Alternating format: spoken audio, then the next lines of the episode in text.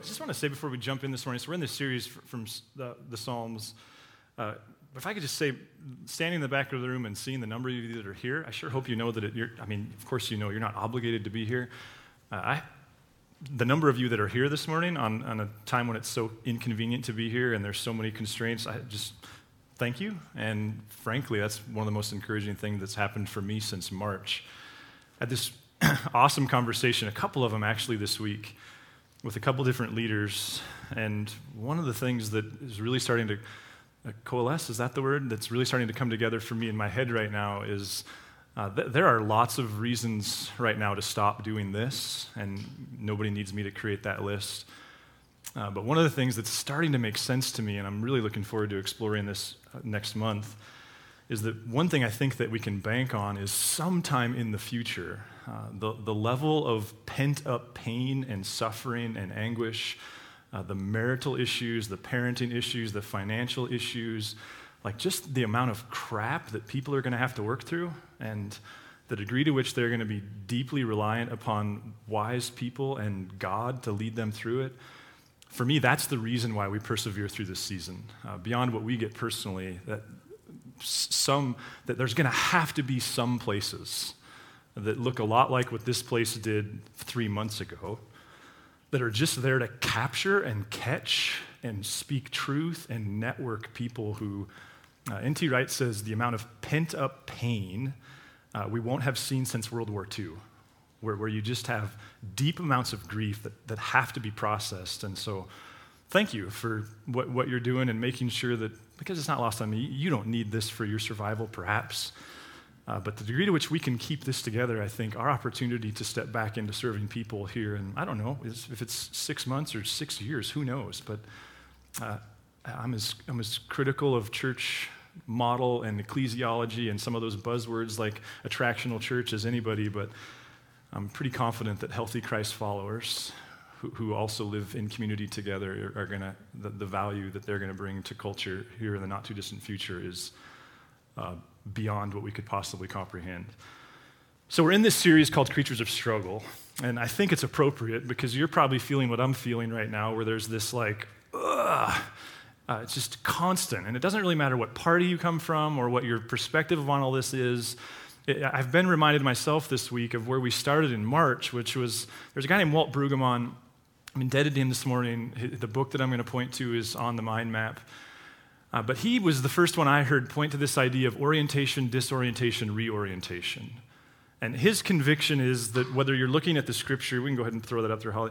Uh, whether you're looking at the scriptures or, or, you're looking at life or you're looking at both, that one of the lenses that we can see all of life through is this lens of where, where nothing's ever static, everything's dynamic, that we're constantly moving from orientation to disorientation, or disorientation to reorientation, or reorientation to orientation. Uh, but, but that life's always on the move, and as soon as you figure out you figure it out, you lose it again. And I don't know about you, but what's becoming apparent to me within this thing called COVID and this pandemic is that just even when you normalize within the new normal, you're reminded that even that can't be a constant new normal. And that makes me grateful that we're in this series from the Psalms, because as we explored when we kicked the series off on July 2nd, Psalms have never done much for me.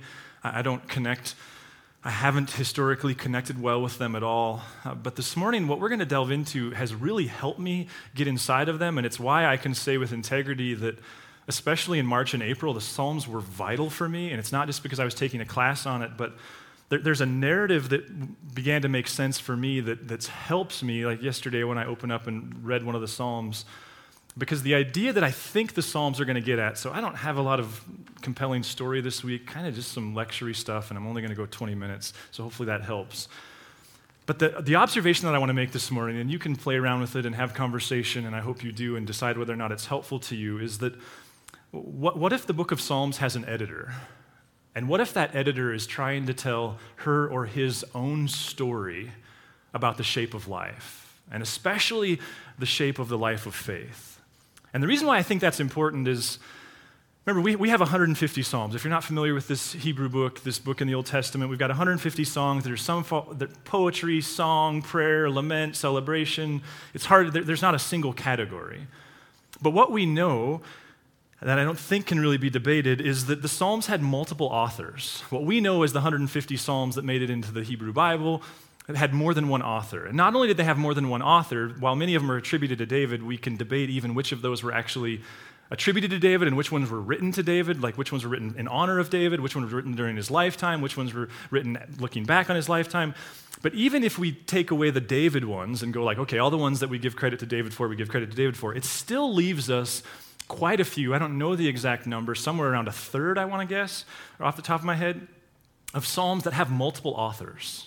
And not only do they have multiple authors, they span multiple generations. In other words, the, the Psalms is not the Beatle anthology. It's not, and, and, and in some ways that's a good analogy, but, but in some ways it's not because it's not one artist over one lifetime, over one set of circumstances, dealing with one highs and lows. It's, it's several artists over several lifetimes, probably in several different countries. And that means that at some point, and I think this is, for me, this is one of the keys of the whole Psalm thing. At some point, we do have an editor or editors. At some point, somebody took the Psalms, whether there was 120 or 145 or 200 or 3,000, we don't know, but at some point, some editor took the thing, right? Like, mom died, and now you got to go, like, what are we going to do with all the porcelain sheep? Right? Like, or, or, or this artist, this, this collector died. Now, what are we going to do with all this stuff? At some point, some editor took all of these Psalms and put them in some linear book, so to speak. And to the degree to which that's true, what that invites us to do is similar to what we did on July 2nd, because on July 2nd, I said, one of the invitations of the Psalms is, is to go, God wants you to speak. Like he wants to hear from you. And it's not important to him that he hears the sanitized you. It's not important to him that he hears the theologically correct you. And that's not because those things don't have value to God. It's because God is secure. And while God wants to hear people hear people talk about God, and God wants you to think about God, and God wants you to talk to others about God, God wants you to speak to God. That's one of the things from the Psalms. We get that from zooming out. But Walt Brueggemann, he asked this other question. Okay, Psalm 22 has a theology. Jesus from the cross, my God, my God, why have you forsaken me? What, what's he referencing there? What's the theology of that psalm? And Psalm 23, the Lord is my shepherd. What's the theology there? And Psalm 119, what's the theology of this deep passion for, for the text? What's the theology there? But if, if, if an editor, if this thesis holds true, if an editor or editors, a community, took this pile of Psalms and went, we're going we're going to publish this thing, we're going to put this thing in a book, we're going to put it in a scroll, that means that somebody chose an order. They put it together they chose a first one and a last one. And ultimately, what that would mean then is this, the book of Psalms itself has its own story to tell. Does that make any sense? And what I want to do this morning is begin to try to ask this question what, what's, what's the story that the editor, that the author's trying to tell us? And my, my inclination, and I'm indebted to Walt Brueggemann on this, is that what they're trying to do is portray life, the life of faith, that the shape of how the life of faith works. So let's just uh, try this on and uh, we'll, we'll, go to the first psalm because if, if you're going to make that claim that the editor had an agenda, then it would make sense that you see an agenda unveil quickly. Verse 1 Happy are those who do not follow the advice of the wicked, or take the path that sinners tread, or sit in the seat of scoffers. Now, that's a very straightforward black and white verse, right? What we're getting here is, is these people don't hang out with the wrong people. They avoid unhealthy wisdom, if you will. That's probably oxymoronic. They avoid unhealthy people. Verse 2 But their delight is in the law of the Lord. And on his law, they meditate day and night. So notice you're getting an A plus B kind of a formula thing, right? You're getting to avoid bad, consume the text. Like, notice that this, this person, not only is it their day, it's their night. So it's, it's both their vocation and their recreation, so to speak. But that word, the law, is also its own clue. And maybe this is too nuanced. Come, come back next week and we'll be less nuanced. But when, when you read the book of the law, that, that, that's a time clue. Because what, what we know is that the, the, the book of the law, like Abraham didn't have it. So we can at least agree on that. But when, when, when did the book of the law start getting referred to? Well, the answer in the scriptures is Hezekiah found it. But there's also an Old Testament agenda that says the book of the law in the priority for it was written, was, was given priority in the text when? In exile. So I know this is a little weird. But remember, we talked about exile this last spring and this idea that in 586, Babylon, Babylonia came and conquered Jerusalem. King Nebuchadnezzar saw to the demise of most people. He carried away the most educated, the most wealthy. We, we, don't need that yet. Oh, yeah, sorry, you can leave that. I'm looking, I'm distracted. So, so he took these people back to Babylon, back to the capital, they, and this, this is the orientation, disorientation, reorientation. They were completely disoriented. Everything they knew about life was gone. Their language, their religion, their temple, all of it was gone. And so, what we know as the Hebrew Bible, really without a whole lot of debate, was put together in exile. The book of the law. you can ask the question, why are they some why do we, like why do we refer to the Jewish people as as Hebrews and Israelites? The answer is exile. That there's a timestamp because Judaism it became Judaism in exile. That's when they discovered synagogue. That's when they became a people of the book. So the reason that's important is many editors would say then that Psalm 1 is probably an exile psalm. And probably what we have going on here is a psalm that was written by the editor. This is just one theory. It doesn't, you don't have to bank your whole faith on this, but it all helps it come together for me. Probably what you have in Psalm 1 is the editor or the editors have written an introduction to the rest of the Psalms. And look and listen how this introduction ends. So I shouldn't have closed my Bible. Verse 3. Sorry, Holly. I, called you out when I shouldn't have called you out. Uh, they are like trees planted by streams of water, which yield their fruit in its season, and their leaves do not wither, and all they do, they prosper. Notice, notice the emphasis given to human responsibility. Notice the lack of ambiguity, the lack of mystery. Like what, what to do can be known, and how to get certain outcomes is known, and it can, it, it can be implemented. Don't do A, do B, you get C. Now, what would be the value of this kind of a message to a people who lost everything they loved because of the story was they failed to listen to God, they failed to listen to God's people, they started listening to the wrong people, they lost everything, they ended up in exile. Now, this generation has lived in exile, they've grieved what they've lost, they're trying to make sense of it, and they're headed back for the promised land. What would be the value of going, hey, hold on? Just remember, your life is in your hands. You can choose life or you can choose death, blessing or cursing. You start to see this message is just permeated in the text. Why would a people who lost everything because of their disobedience have that message? Well, it's, it's obvious. But here's the good news because you, I don't know what your relationship with Psalm 1 is, if you're familiar or not. Mine is this. There was a season, season early in my following of Jesus where I loved Psalm 1. More recently, one of the reasons I fundamentally couldn't read the Psalms was because I found Psalm 2, Psalm 1 eh, rather, to be incredibly simplistic and abrasive and frankly unkind. Why? Well, because the way life works. Like part of what we're grieving in leadership right now is you laid out a plan. It was a good plan.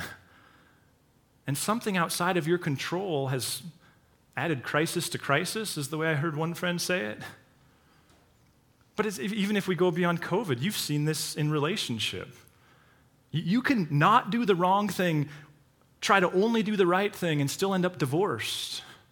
You, you can only focus on the, the good thing, launch a business, apply all the principles, do everything you learned in college or from the book, and still end up with a failed business. You can go to the gym regularly, eat well, and still have cancer. What if part of what the Psalms are, are, doing, in other words, and what if part of what the editor is doing isn't trying to shove this formula down our throat, but rather exposing that the formula is both true and false? That it's both wise to start with this emphasis on obedience, but when you leave the, the simple world of the formula, you're quickly reminded that the formula is imperfect, that human control isn't universal, that you're not the only variable to the equation. Which would beg the question then okay, so what am I supposed to do with my life? Well, what's the last thing the psalmist says? Because if Psalm 1 is thought to be a written introduction, some would say Psalms 146 through 150 are a written conclusion or postlude. Psalm 150 epitomizes those five. Praise the Lord. Praise God in his sanctuary, praise him in his mighty firmament, praise him for his mighty deeds, praise him according to his surpassing greatness, praise him with trumpet sound, praise him with lute and harp, praise him with tambourine and dance, praise him with strings and pipe. Praise him with clanging cymbals, praise him with loud clashing cymbals. Let everything that breathes praise the Lord, praise the Lord. By the way, that's the only psalm in the whole 150 that lacks um, motivation or reason for why.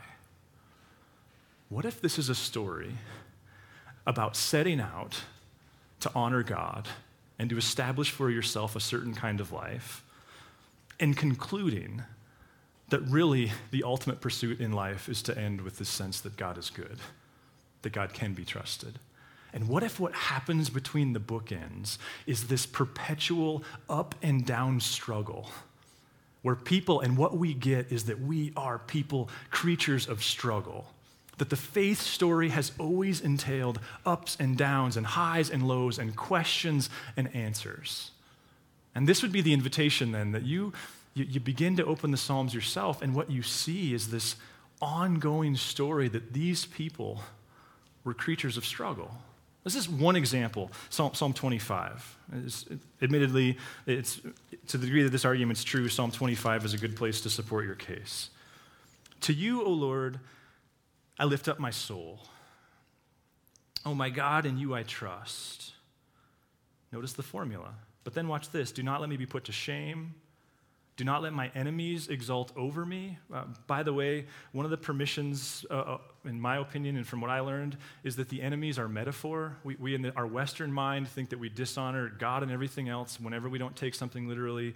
But what we know historically is that part of the way that people related to the Psalms was just because David had a physical, like, enemy, oftentimes it was a guy named Saul, doesn't mean that your enemy has to be a person or someone trying to kill you. It can be something like cancer. It can be something like a pandemic. Like the invitation of the Psalms is to see the enemy as a metaphor for the struggle that comes with the life of faith, the resistance that comes from trying to, to be human in a healthy way, especially. Do not let those who wait for you be put to shame. Let them be ashamed who are wantonly treacherous. So notice what you're getting here is a psalmist who, on the one hand, is trying to claim the formula God, I want to honor you. I'm trusting in you. But they're struggling, there, there's resistance.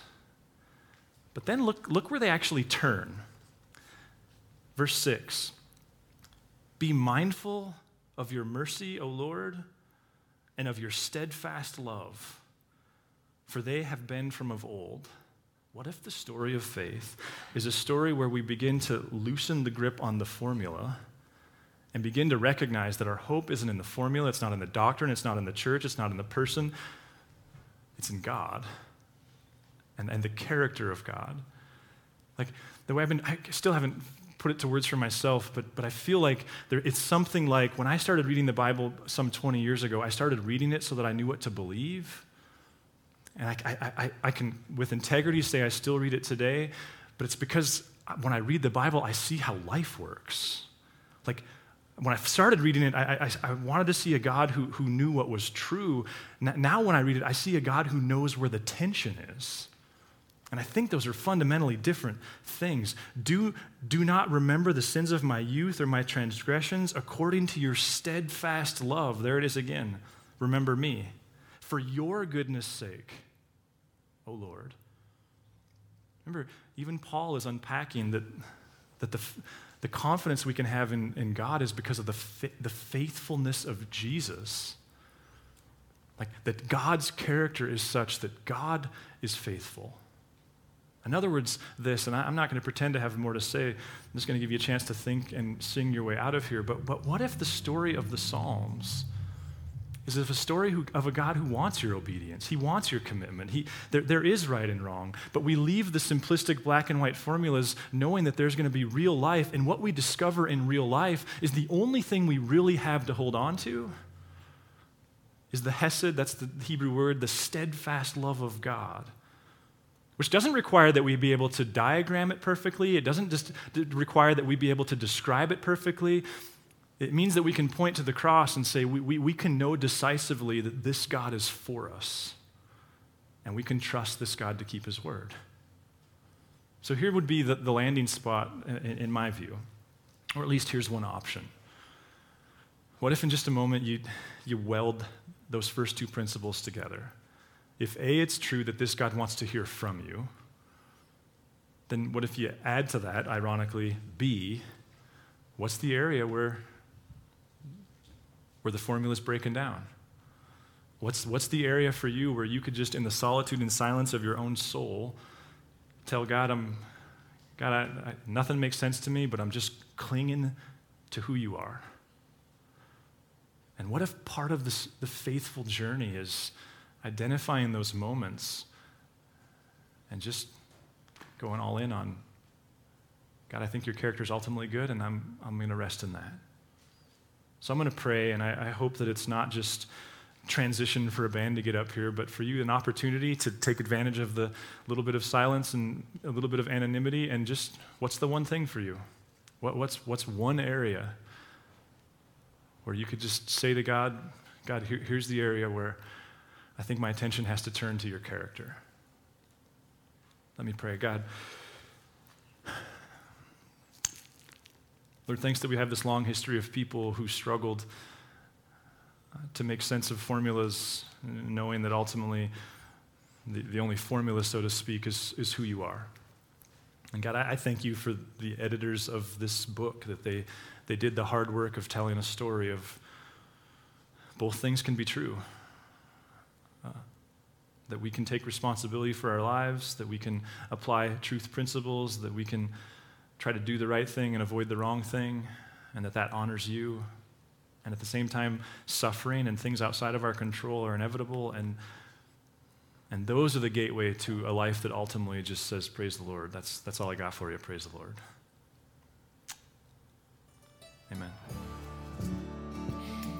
If you would like to learn more about Narrate Church, find us at narratechurch.org or look us up on Facebook and Instagram.